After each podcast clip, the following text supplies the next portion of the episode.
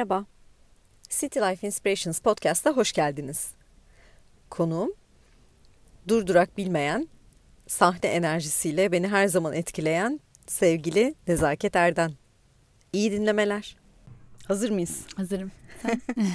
Hoş geldin Nezaket. Hoş bulduk. Ben de.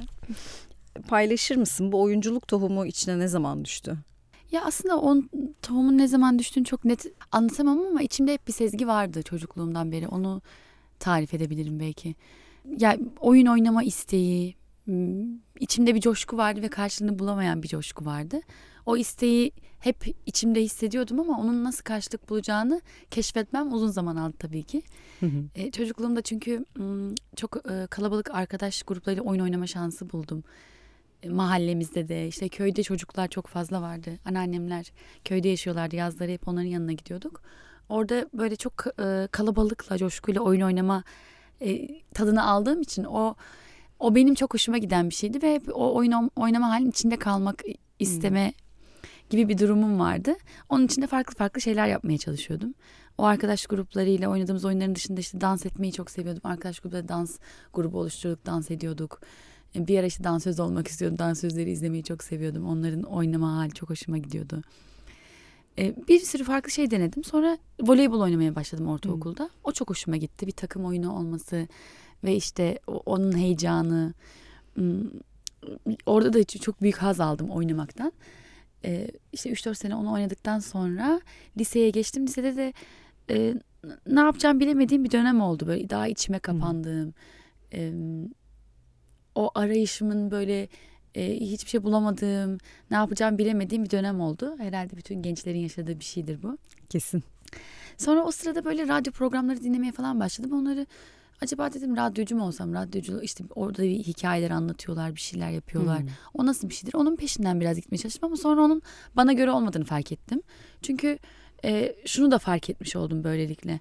Aslında ben böyle gizlenmek değil de gö- göstermek istiyorum bir şeyleri. Hmm. E, daha e, göstererek anlatmak belki istiyorum. Onu fark ettim.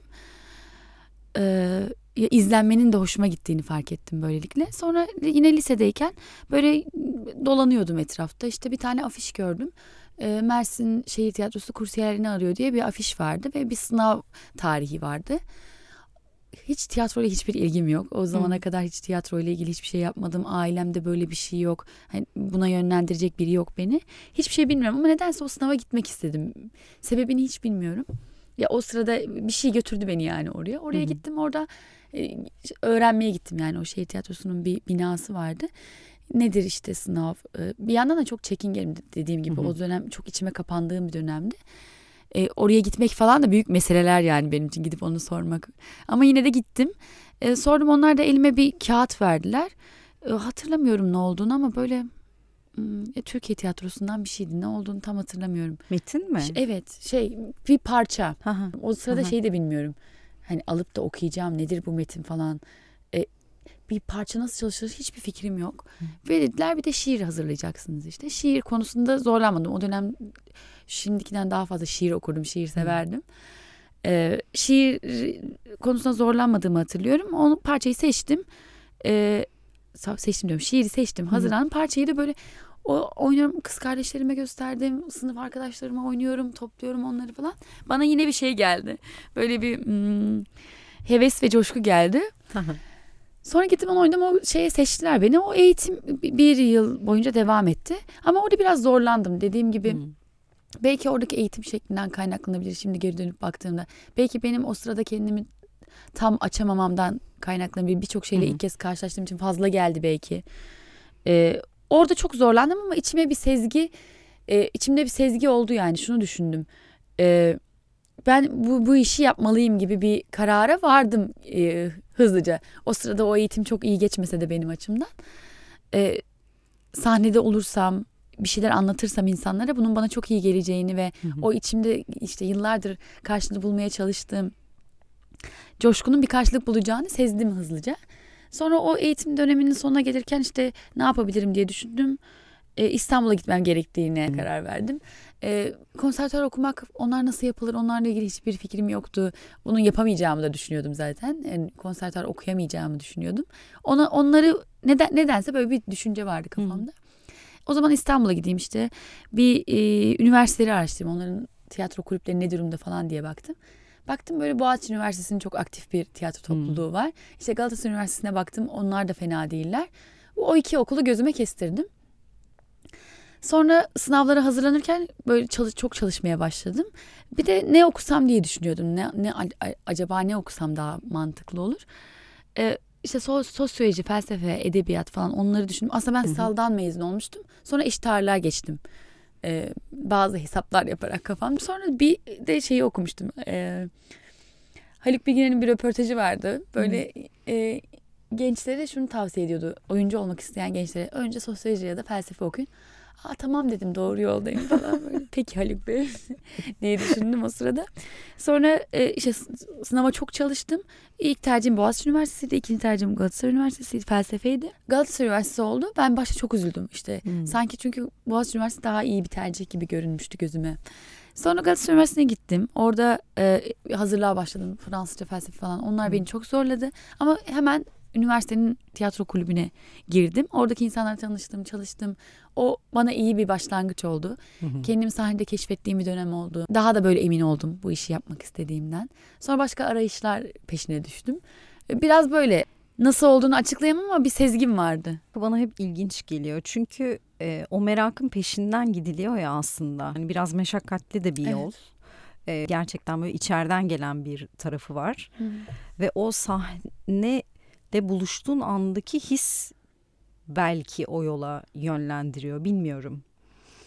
Ee, ama bir oyun hali gibi anlattın mesela Hı. çocukken ki o hep beraber oynanan oyunları hatırlatan bir şey olarak anlattın. Ee, o bana böyle hem tatlı hem ilginç geldi açıkçası. Üniversiteye girdikten sonra da bir yandan Fransızca felsefe Hı. okuyorsun. Bir yandan kulüp sendeki o e, biraz daha bu merakın gerçekten peşinden gitmek istediğin bir şey olduğunu gördüğün yer zannediyorum. Evet. Sonraki hikayelerini e, dinledim. Seni sevenler de biliyorlardır. Bu ev arkadaşının annesine mi? Evet. Ev arkadaşım değil. Sınıf arkadaşım. Sınıf arkadaşın. e, oyuncu olan annesine. Evet. E, Uğur Demir Pehlivan'a. Evet. O hikayeler evet çok anlattım. O çünkü o işte dediğin gibi o merak ve heves insan içine düştükten sonra e, devamı bir şekilde geliyor. Belki o adımlar bazen mantıksız olabilir, bazen e, çok duygusal adımlar olabilir ama bir şekilde insan e, yolunu buluyor bir şekilde. E, doğru insanlarla da karşılaşırsa o yol bir şekilde e, daha da doğru şeylere götürüyor insanı.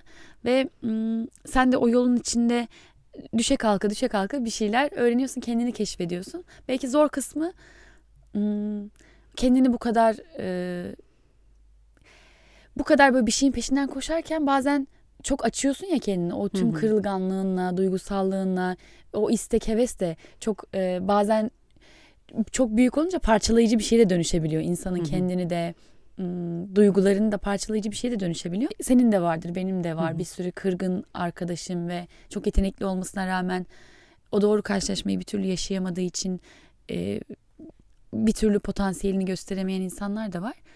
O yüzden zor olan kısmı sanırım bu yaratıcı işlerin belki de oyunculukta böyle yaratıcı tüm işler böyle sanırım. Evet yani o kırılganlık aslında dünyada artık böyle çok önemli bir e, cesaret ve önemli Hı-hı. bir güç olarak anılmaya başlandı evet, son yıllarda. Evet. Ki bence de kesinlikle öyle. Ama bu kırılganlığı açıyor ama mesela işte çekingen olduğunu anlatıyorsun hem sahnede daha sonra da işte içine kapandığın dönemler çok kişisel bir süreç yani o hı hı. içerideki kaynağı bulmakla alakalı. Peki bu yolda doğru insanlarla karşılaştın ama yani e, o kırılganlığın canını yaktığı ya da geri adım attığın zamanlar oldu mu? O kırılganlığın canımı yaktığı çok zaman oldu. Hala da oluyor. O bence bitecek bir şey değil. Hı hı. Dediğin gibi o kırılganlığın da artık e, bir güçsüzlük değil de bir güç olduğunu da farkına vardım ben de. Hem yaptığım okumalarla hem kazandığım deneyimle e, buna o kırılganlığa bakış açısı da yavaş yavaş değişiyor insanların da. O bir güçsüzlük değil de hakikaten e, bütün o kırılganlığınla bunları yapabilmek bir yandan da bir güç ve o o kırılganlık aslında insanı bazen bunları yapabilmeye de e, itiyor. Ee, yoksa böyle çok mantıklı bir yerden düşünecek olsak zaten çoğu adımı geri dönüp baktığımda atamazdım herhalde böyle çok Hmm. e, daha duygusal ve e, daha böyle ham bir e, yerden atıyor ya insan o a- adımları daha belki tırnak içinde cahil cesaretiyle. Hı hı. E, hala da oluyor ama e, dediğim gibi bunun biraz da m, duygularla alakalı bir şey olduğu için insandaki yaratıcılığı da tetikleyen bir şey olduğunu düşünüyorum. O yüzden e, olmazsa olmaz bir şey olduğunu farkına vardım o kırılganlığında. Belki çekinmek de iyi bir şey. Cesaret o insanın çünkü e, şunu görmesi de çok güzel. Demek ki ben bunu çok istiyorum ve Hı. şu an beni böyle çok içimde fırtınalar kopuyor, çok çekiniyorum ama buna rağmen durdurulamaz bir şey var içimde. İnsanın onu görmesi insana güven veriyor ve tamam sen bunu gerçekten istiyorsun mesajı veriyor her an. Ee, belki de bu bir şeydir, hmm, ölçüdür hayatta peşinden gittiğimiz şeylerin ne kadar istediğimiz, ne kadar istemediğimiz şeyler olduğunu anlamamız için belki de her an bizim için. Böyle bayağı şey ders gibi bir şey anlatıyorsun aslında Ay, yani.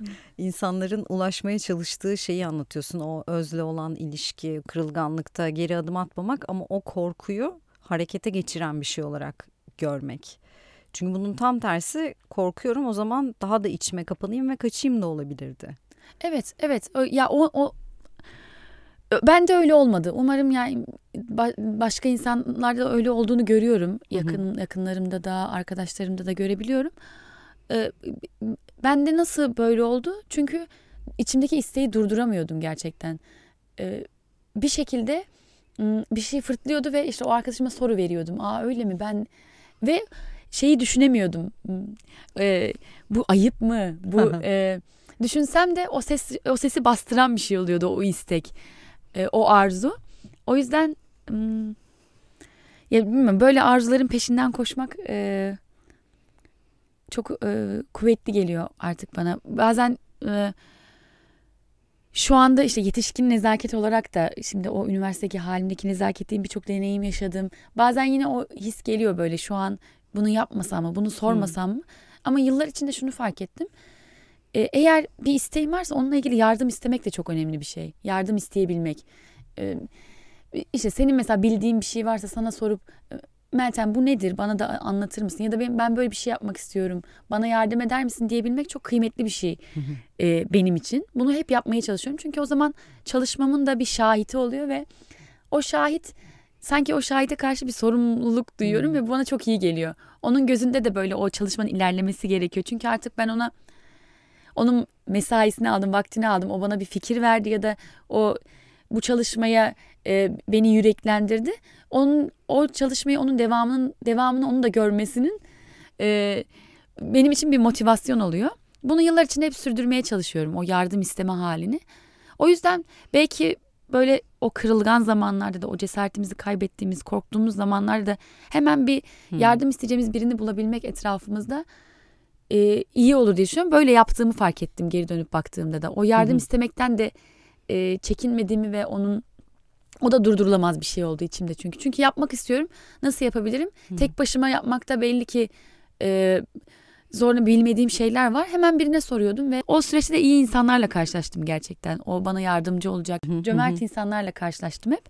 Hmm, Ve kendim de şimdi hmm, biri benden yardım istediğinde çok cömert davranıyorum. Öyle davranmaya çalışıyorum. O hem içimden geliyor hem de e, yardım etmek de yardım almak da e, yaratıcılığımızı gerçekten geliştiren bir şey olduğunu düşünüyorum. Birinin sana fikir sorması birden zihnini çalıştırıyor ve sende de başka kapılar açı- açıyor.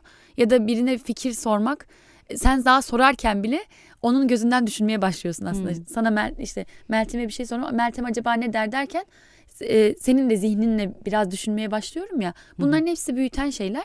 Belki e, yolculuğumda baktığımda e, geri dönüp düşünüyorum çünkü bazen nasıl o adımları attım, nasıl yaptım, nasıl oldu. Biri işte bu o kır- tüm kırılganlığıma ve çekingenliğime rağmen isteğimin peşinden koşmak için o adımları takip etmem. Biri de sanırım ona e, o yolculuğa şahitlik edecek ve bana cömertçe yardım edecek insanlar, doğru insanlardan yardım istemek oldu. Bir yardım istediğinde de illa sonucunda bu olsun diye değil.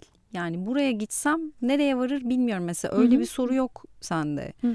Yani illa sonucunda bir şey olsun, bana şunu yapsın değil de bu acaba ne gösterir? Ne der bana? Buradan illaki bir yere gider çünkü aslında orada hep böyle kapılarını kendin açmışsın bu şekilde. Ve o merakla ve gerçekten onların fikrini merak ederek ya da onlardan yardım almak için gidince de herkes de sana açık olmuştur diye tahmin Hı hı. ediyorum. Evet, evet. Orada hiçbir sıkıntı yaşamadım. Evet. E, çünkü o açıklıkla gittiğiniz zaman Hı hı. zaten e, karşıda büyük bir açıklık oluşuyor ve Evet. o ge- gerçekten aa sen bu, bunu mu yapıyorsun? Ona heyecan veriyor senin duyduğun istek ve arzu. Ben öyle birini görme çok hoşuma gidiyor mesela. Şimdi işte oyunlarımıza gelen çok genç insanlar oluyor. Hı hı. Onların böyle bir, bir şey soruyorlar, bir şey istiyorlar, bir şey yapmak istiyorlar. Onların o arzusunu ve e, isteğini görmek çok çok hoşuma gidiyor. Öyle birini gördüğünde karşında zaten onun o isteğini gerçekleştirmesini istiyorsun ve gerçekten onu sonuca getirecek çok büyük şeyler yapam yapamayabiliriz. E, Hı hı, öyle bir şeyden bahsetmiyorum dediğin Evet. gibi. Ufacık bir şey zaten yeterli oluyor. Çünkü insanın gerçekten öyle bir şeye ihtiyacı oluyor. Ufacık bir ışığa ve e, birinin ona belki güven duyması, belki aa sen bunu yaparsın e, diye yürekli ufacık bir şeye ihtiyacı oluyor insanın o yolunu kaybettiği zamanlarda ya da yolun nerede olduğunu bilmediği zamanlarda. O ufacık ışıklar çok kıymetli oluyor. Gerçekten öyle bir şey. Çoğu zaman sonunu düşünmüyorum. E, sonunda bana o bunu versin. Y- Yardımdan kastım gerçekten şey değil. Bana şunu ver.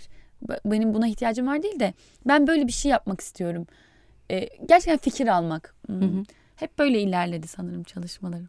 Birbirimizin heyecandan besleniyoruz bence. Yani o ilham sanki öyle oluşuyor evet. gerçekten. Sen yaptığın için, bir şey söylediğin için değil de o içeridekini takip ettiğinde biri seni görüp oradan ilham alıyor. Evet, evet. Ve bu hep işte tutku üzerinden, coşku üzerinden, arzu üzerinden anlatıyorsun. Oyunculukla olan ilişkini, e, yaptığın işlerle olan yolculuğunu. Bu da çok aslında bir taraftan bakınca çok kişisel gibi duyuluyor. Ama belki de çok daha faydan oluyor. Aslında e, kendimden yola çıkarak e, yapıyorum ama oyunculuktaki asıl motivasyonum da böyle kendimle kendimle çok ilgili değil. Ben Hı hı, e, hikaye anlatmayı ve insanlarla bağ kurmayı da çok seviyorum. hı, hı hı. E, o ya, ya- anlattığım hikayeler üzerinden bağ kurmayı çok seviyorum. Çünkü kişisel olarak dediğim gibi daha e, zamanla bu başka bir şeye dönüştü ama daha çekingen ve içine kapalı bir insanım. İnsanlarla nasıl bağ kuracağımı da çok bilemediğim zamanlar olmuştu. Ve bir hikaye aracılığıyla ürettiğim bir şey aracılığıyla insanlarla bağ kurmak beni çok rahatlatmıştı. Ve çünkü ben de ona o, o şeyle bağ kuruyorum ve insanlar da benim kurduğum bağ üzerinden bir bağ kuruyorlar. Onun üzerine e, dertleşebiliyoruz, konuşabiliyoruz, birbirimizi daha iyi anlayabiliyoruz. E, bu, bu, bu bunun da çok büyük bir etkisi var benim oyunculuğu sevmemde. Yoksa m, başlı başına kendimle alakalı bir şey olsaydı bu kadar bu kadar devam et, edemezdim herhalde. Diğer sanat eserleriyle kurduğum bağlar da öyle. Diğerlerini anlamaya yaklaştığımda gerçekten keyif alıyorum bir eseri okumaktan, bir eseri izlemekten. Ee, oyunculuğa da böyle bakıyorum. Bir diğerini daha iyi anlamaya yaklaştığı anları e, insanlarla paylaşmak beni çok motive ediyor ve ilgilendiriyor.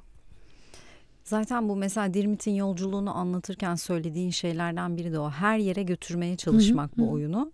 Çünkü e, belki bir tiyatro oyununa ulaşamayacak insanlara da götürmek, belki metne ulaşamayacak, Hı. okuyamayacak olan insanlara da bunu götürmek de orada bir bağ yaratıyor. Yani orada başka bir heves de var. Evet. E, Dirmit çok güzel bir karakter bence. Çok ilginç bir karakter zaten. E, duygusu geçiyor. Evet. Mümkün İnsanın. olan o. Evet. evet. Evet yani o e, içerideki yolculuğu sahici yaptığın için mi demek lazım? O özle bağlantı kurduğun için mi? Yani bir, bir şeyden dolayı o bağ insanlara geçebiliyor bence. Ya evet ben çok güçlü bir bağ kuruyorum. Dirmit'le de oynadığım diğer karakterlerde. Sadece onları böyle bir şey gibi görmüyorum. Bir metin var. Bir, ben bir oyuncuyum ve şimdi performe edeceğim onu gibi görmüyorum da. Dirmit özelinde konuşacak olursam kendimdeki de e, bu, bu ülkede insanların maruz kaldığı tüm baskıları da düşünüyorum. Oradan yola çıkarak bir bağ kurduğum için e, kimlerin de nasıl baskılar yaşadığını az çok tahmin edebildiğim için bu ülkede doğan, bu ülkede büyümüş bir insan olduğundan dolayı. Oradaki özü an- anlamaya çalışıp bir bağ kurmaya çalıştığım için metinde bence insanlar da bunu görüyorlar ve böyle bir yerden onlar da kurdukları bağ bana çok yani çok şey diyaloglar oluyor aramızda.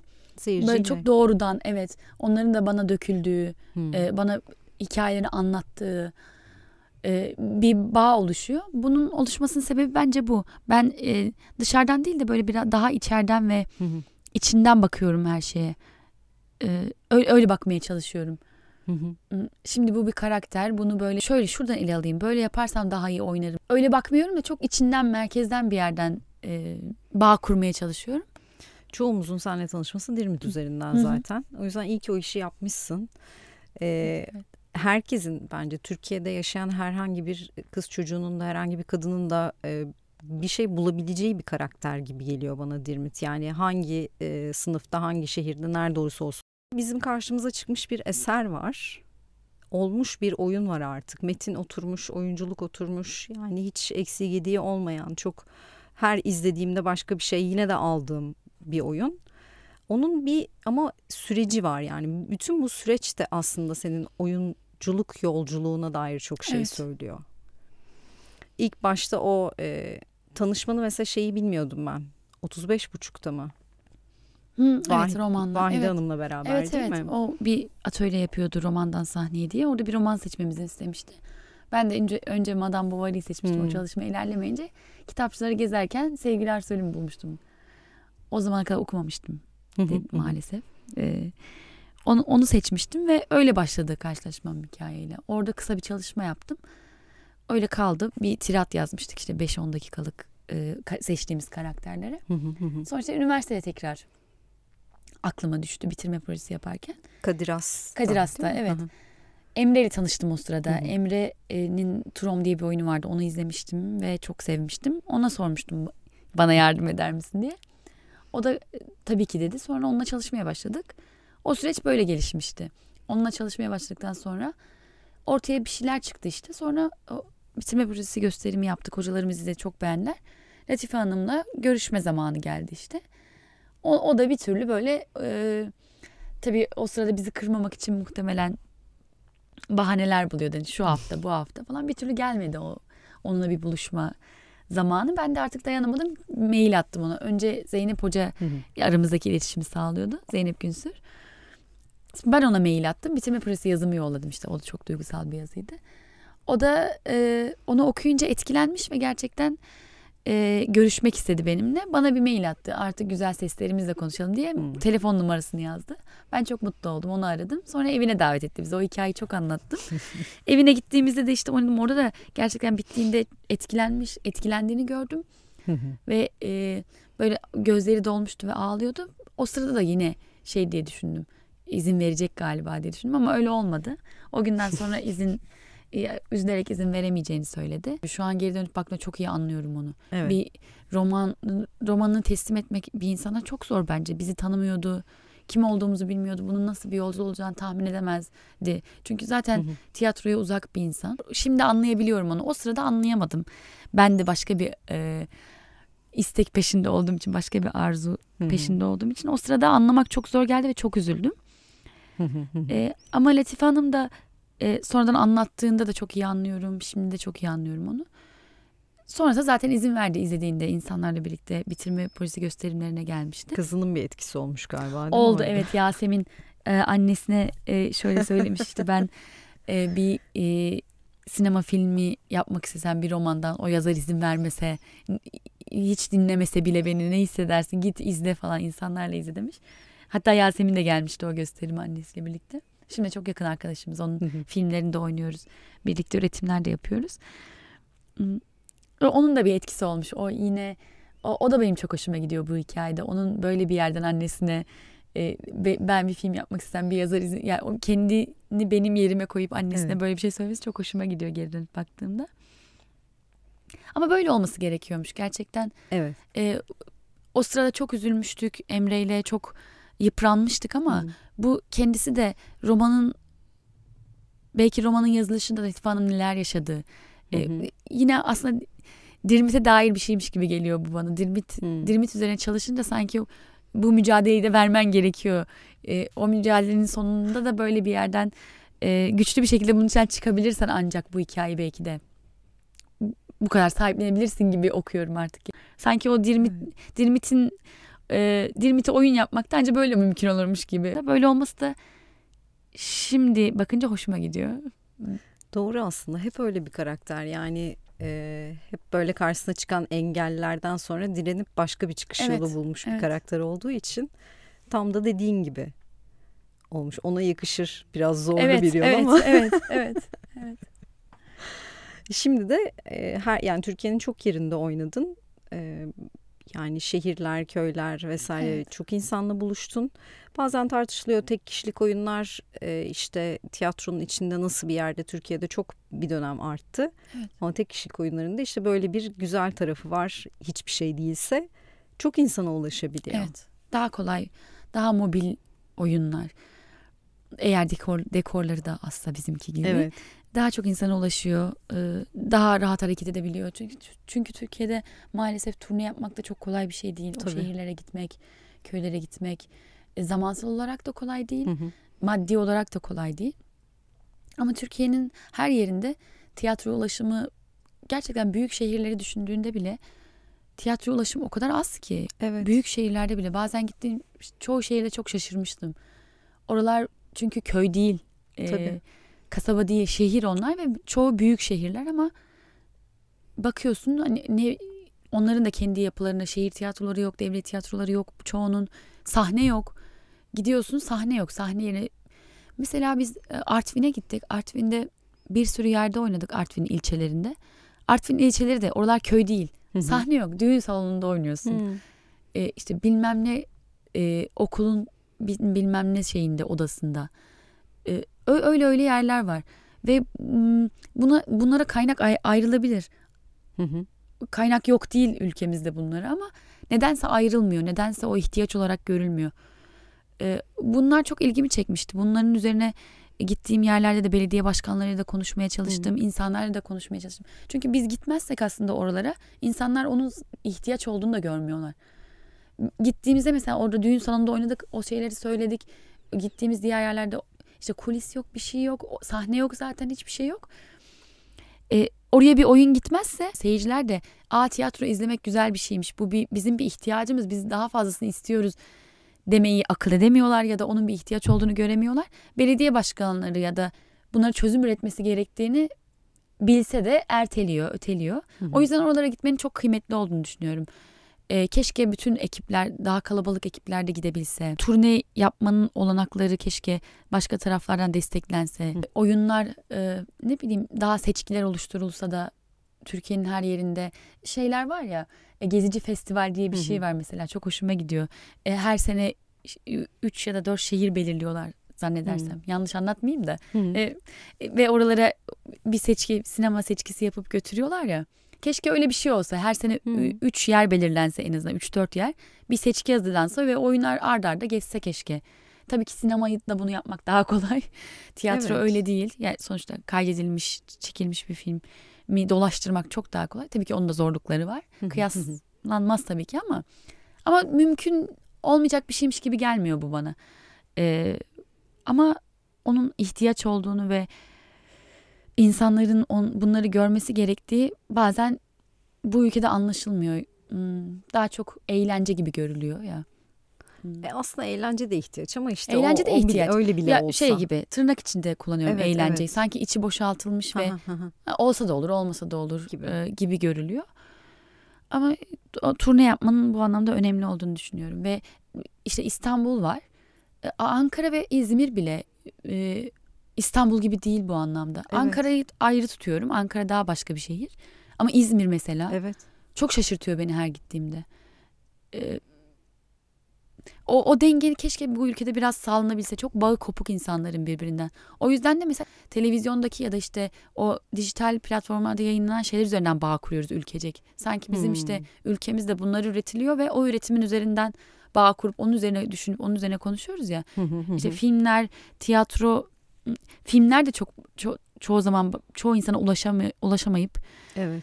e, bağımsız filmler özellikle ulaşamıyor, izleyemiyor insanlar. Tiyatro oyunları da öyle. İstanbul merkezli çoğu ve. İstanbul'da kalıyor. İstanbul'a gelip izleme imkanı bulanlar izliyorlar.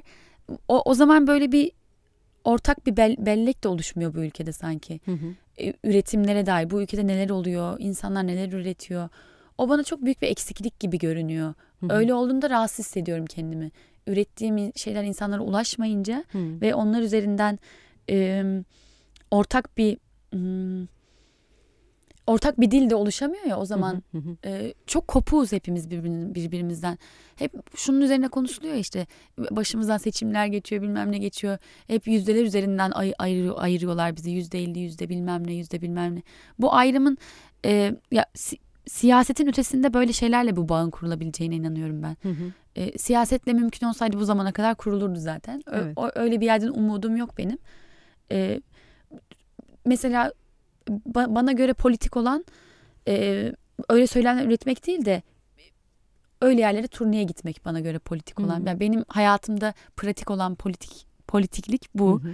benim için. Çünkü o bağın kurulmasının çok önemli olduğunu düşünüyorum. Birbirimizi anlamamızın tek yolunun bu olduğunu düşünüyorum. Hı hı. Çok İstanbul'da her şeyin e, merkezileşmiş olmasıyla herhalde alakalı yani. Hı hı. Bütün her şey sanki burada. Evet. İşte bu benim de burada, insanda. Evet. iş konusunda da böyle. Evet. Bu benim de herhalde İstanbul'da doğup büyümediğim için gençliğimde çektiğim de bir sıkıntıydı. Hı hı. E, dedim ya konservatuvar okuyum- okuyabileceğimi düşünmüyordum. Çünkü bunların çok dışında kalmış hissediyordum Hı kendimi. hı. M- Büyüdüğüm yerden de kaynaklanabilir. Bu sanki belli insanlar yapabilirler. Tiyatro, sinema, Hı hı. belli insanların yapabileceği, belli insanların e, üreticisi ya da tüketicisi, tüketicisi olabileceği şeyler. E, o algı m, o algı böyle her şeye yayılıyor ya. Hı hı. E, Hı bunun ötesine de çıkıyor başka başka şeylere de yayılıyor ve tüm bu ayrımın sebebinin bu olduğunu yetişkinliğimde fark etmeye başladım. O yüzden o merkezleşme hiç hiç güzel bir şey değil. Bu ülkede daha fazlası mümkün. Kesinlikle çünkü gittiğin yerlerde eminim çok iyi dönüşler alıyorsundur. Evet. ilgi görüyordur. Değil mi yani böyle bir e, seyirci sıkıntısı yaşandığını hiç sanmıyorum hayır. gittiğin zaman. E, Gerçekten öyle bir he- her şehirde öyle bir enerji var ki Hı hı. tüm bunlara ihtiyaç duyan, tüm bunları ulaşmak için e, çaba sarf eden öyle bir enerji var ki e, o enerjiyi karşılayacak bir şey yok, bir çalışma yok e, gittiğimiz çoğu yerde. O, o çok üzücü bir şey. Hatta çoğu yerde insanlar kendileri inisiyatif alıp bir araya gelip o organizasyonları yapıyorlar, bizi davet ediyorlar. Onu görmek de çok hoş ama keşke böyle olmasa, daha fazlası olabilse. Ama böyle böyle değişeceğini, gelişeceğini düşünüyorum. Ben baktığım zaman turne yapan insanların sayısının arttığını da görüyorum. Hı hı. Bir sürü yere gidiyor bir sürü ekip. Onları gördüğümde çok mutlu oluyorum. Sadece böyle prodük- prodüksiyon diye tarif edilen e, Evet. daha turne yapma imkanı olan ekipler değil de e, daha e, başka ekipler daha fazla turne yapmaya başladı gibi görüyorum ben son yıllarda. Pandemi tabii ki hepimiz için bir e, eşik oldu ama o Evet. eşiği at- atlatıyor yavaş yavaş insanlar diye düşünüyorum. Yani bunun çok önemli olduğunu düşünüyorum. Ben de e, ekip olarak zaten turne yapmayı çok seviyoruz. E, ama işte başka işler de yapmak istiyorum. Başka Tabii. işler de yapmayı arzu ediyorum. O dengeyi kurabildiğim her an turne yapmaya devam etmek istiyorum. Her yere gitmek istiyorum oyunlarımla. Sen anlatırken şey aklıma geldi. Metin Akpınar, Metin Bey bir gün e, bir söyleşide şöyle bir şey söylemişti. Seyircinin de talep etmesi lazım ki tiyatro biraz daha yayılsın. Ama bence dediğin gibi e, seyirci de bir o talebi önce geliştirmesi lazım. Yani Evet. öyle bir ihtiyacı olduğunu fark etmek. Hı hı. Belki o bile unutulmuştu. Ama bu uzun vade bir dönüşüm ve böyle oyunlarla, bu karşılaşmalarla bence o da artacak. Yani bu olumluya doğru gittiği hissini veriyor bana açıkçası. Evet bana da öyle. Ya, bu şununla da alakalı bir şey ya bu. Bazen işte m, ortaokulda ise de bize bir kitap verilirdi ve hiç Hı hı. sevmezdik o kitabı ve okumayı sevmediğimizi düşünürdük ya. Evet. e, kötü bir başlangıçla başladığını. Bazı insanlar da tiyatroya karşı öyle bir Hmm. ön yargıları oluyor. Gittiğimiz yerlerde onu görüyorum. Ya da tek kişilik oyunlara karşı. Tek kişilik oyunlar çok sıkıcı. Tek kişilik oyunlar şöyle. Oyun izlemek böyle.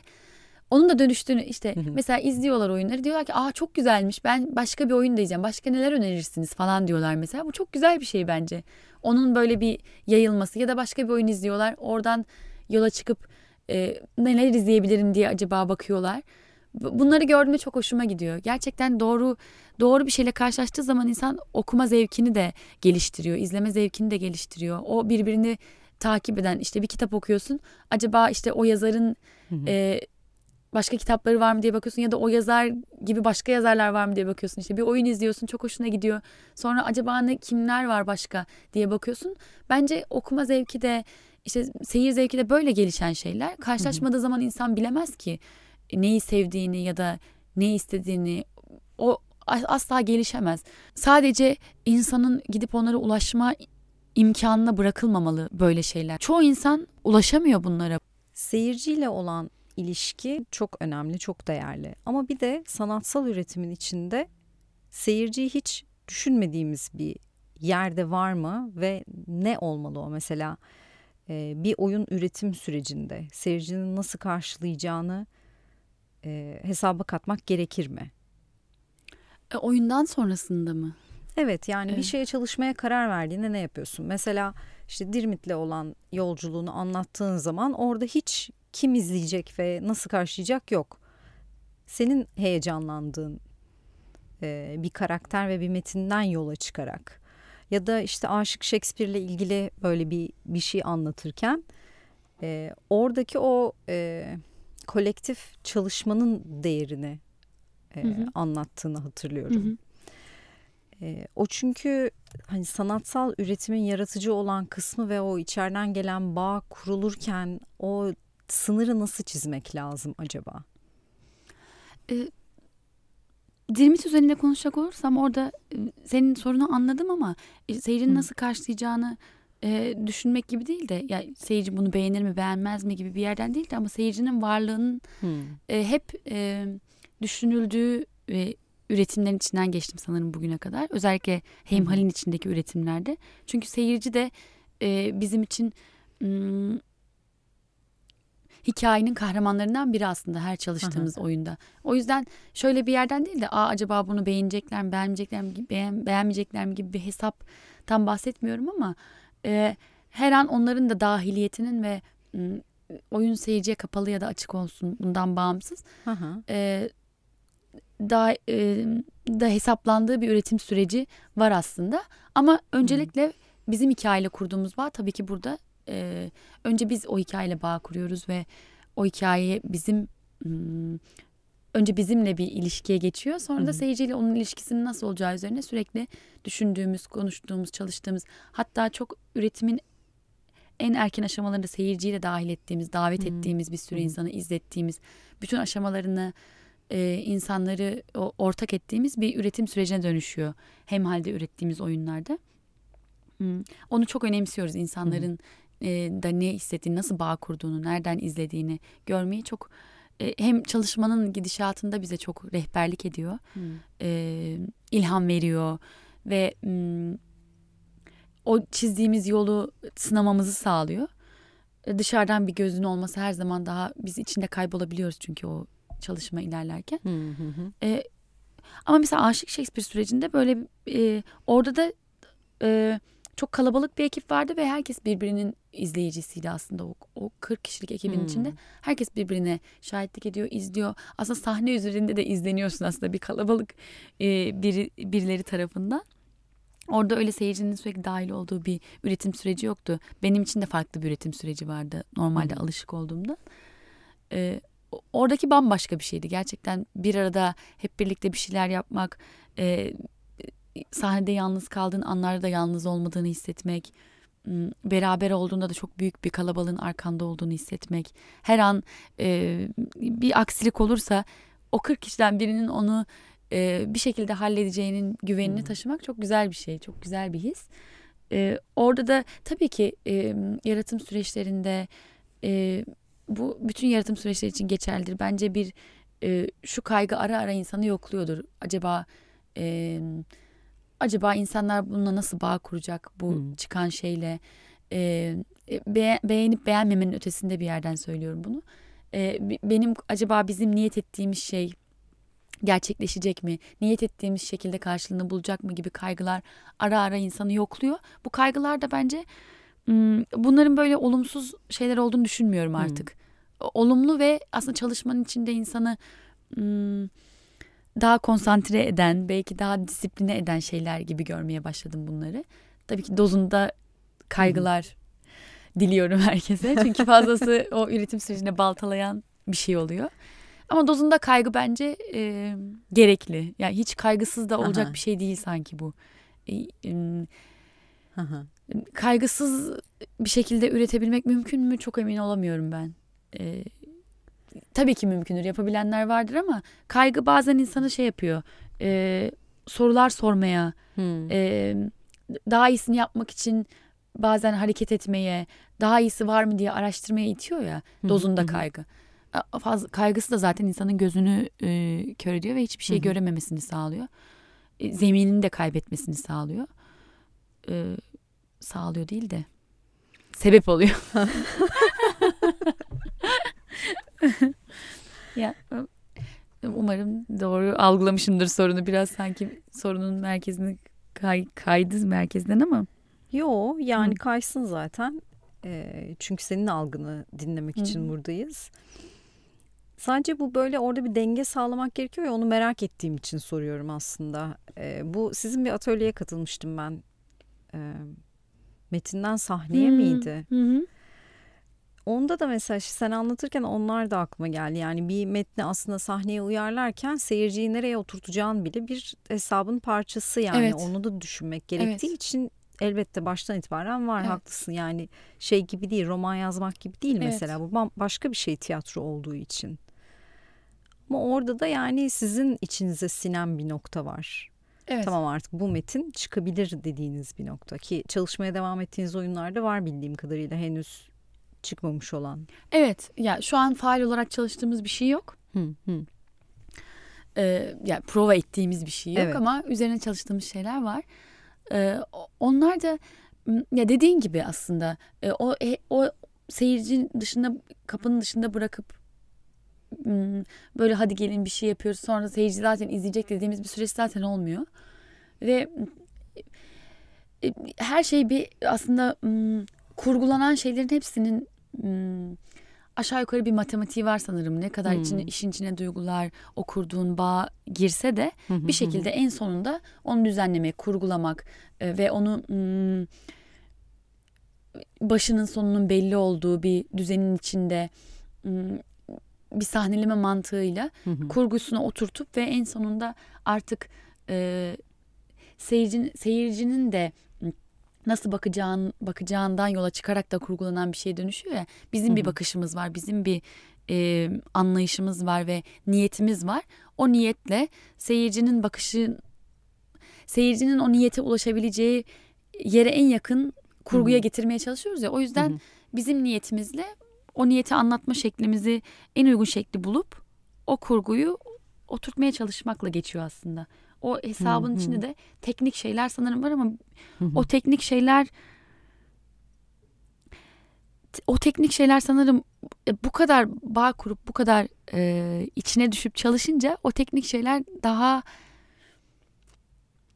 belki de o teknik şeyin içinde görünmez oluyor. Ben öyle hissediyorum Hmm. bazı oyunlarda. Hı hı. E, şeyi hiç düşünmüyorum izlerken. Hmm, Ne bileyim e, bunu böyle düşünmüşler de bunu böyle yapmışlar. Hı hı, hı. Bazı filmlerde de bazı romanlarda da o teknik gör, hmm, o üretilen şeyin içinde er- eriyip gitmiş oluyor ve e, görünmez oluyor. Ben daha çok bana kalan onunla kurduğum bağ ve du- o duygusal bağ oluyor. Sanırım buna niyet ediyoruz biz. O duygusal bağ oluşturabilmek için de ama dediğin gibi tam da teknik işe yarıyor aslında. Evet, evet. Yani o hikayeyi mesela nasıl dalgalandırarak Hı hı. anlattığın. Yani çünkü bir hikaye anlatmanın belki yüzlerce evet, yolu var. Yolu var. Başka bir sahnelese bambaşka bir şey Evet. olacak. Ama bir şey o duyguyu bizde bırakıyor. Yani oturup herhangi bir metin okumak da o metnin nasıl kurgulandığı da çok iyi işler. Herhalde böyle bir e, kalpten çıkan işler belki Hı hı. de oluyor. E, hatta buradan da sana belki şunu sorabilirim. Bir sanatçının başarı diye tanımlayacağı şey yani senin nezaketin başarı olarak tanımlayacağı şey nedir? Nasıl oluşur mesela bir işte başarı?